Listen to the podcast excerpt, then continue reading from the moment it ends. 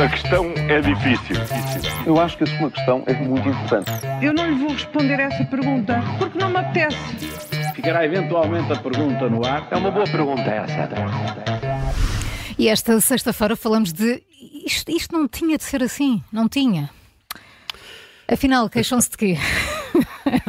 sou muito bem interpretado, calma, não sou? Calma, João. Esclarecer na campanha, mas começamos pela, pela novela do Atlântico. A novela, a novela. E agora, quais são os próximos episódios que se seguem na, na política da Madeira, Paulo? Pois é, aquilo está uma enorme embrulhada, não é? Há três semanas caiu tudo, quando as autoridades judiciais entraram por ali dentro e fizeram arguídos eh, o Presidente do Governo Regional e o Presidente da Câmara eh, Municipal de Funchal, entre outros, obviamente. Miguel Albuquerque e Pedro Calado continuam arguídos, é verdade, a esse nível nada, nada mudou com a decisão do juiz de instrução, mas o despacho desse juiz que mandou os arguídos interrogados em liberdade provocou de facto ondas de choque e ali um minicismo político eh, e permitiu desvalorizar o caso. Já se fala inclusivamente no regresso de Miguel Albuquerque ao cargo de Presidente do Governo Regional. Portanto, vamos ver o que decide o representante da República, que hoje fala com Marcelo Rebelo de Sousa, bom, e que já agora também tem ajudado a esta embrulhada. É?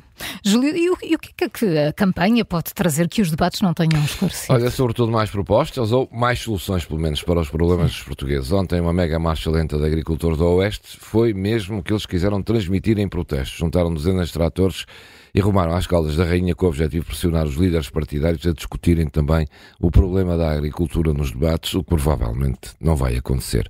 O calculismo de possíveis alianças no pós-eleições não deixa margem para grandes propostas e tem havido mais comentários que debates.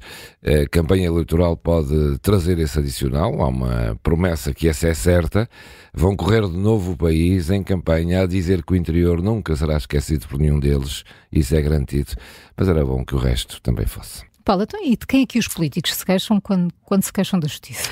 Olha, queixam-se sobretudo deles próprios. É verdade que a forma como a cada momento o Ministério Público exerce os seus poderes eh, não é da responsabilidade dos políticos, como é evidente, mas é o poder político que compete definir as regras com que se exerce o poder judicial.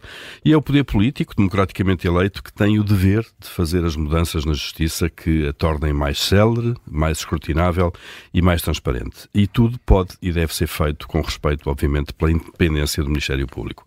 Mas há um problema, os políticos têm medo de mexer naquele setor. E como têm medo, deixam andar. Uhum. E porquê que tínhamos tudo para dar certo, Júlio? Tínhamos tudo para dar certo e afinal somos um país desconcertante. Oh, Carla, o que é que não funciona? Onde é que eu já ouvi fazer... isso? Aqui alguém vai. Ainda bem que faz essa pergunta. Ainda bem que faz essa pergunta. Ora, vá lá também faz, mas eu também não sei. Vá lá saber-se porquê. Temos bom tempo, boa gastronomia, segurança e somos pacíficos. Ontem só em duas páginas do Jornal Público li estes títulos. Agora que aumentou a oferta da habitação, as rendas não param de subir. Um contrassenso, claro. As receitas do alojamento turístico, em ano travão com medidas duras do governo e várias manifestações atingiram, dizem os números, mais de 6 mil milhões de euros. Os passageiros aeroportos, com tantos problemas tivemos e temos nos serviços de fronteira, ultrapassaram largamente os níveis de 2019. Num país onde falta a habitação, o consumo de cimento subiu a um máximo de 12% e o volume total de empreitadas públicas também aumentou.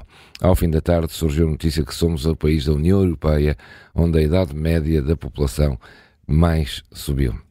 Às vezes parece que ainda estamos na Idade Média. A questão é difícil. Eu acho que a sua questão é muito importante. Eu não lhe vou responder essa pergunta porque não me apetece. Ficará eventualmente a pergunta no ar. É uma boa pergunta essa.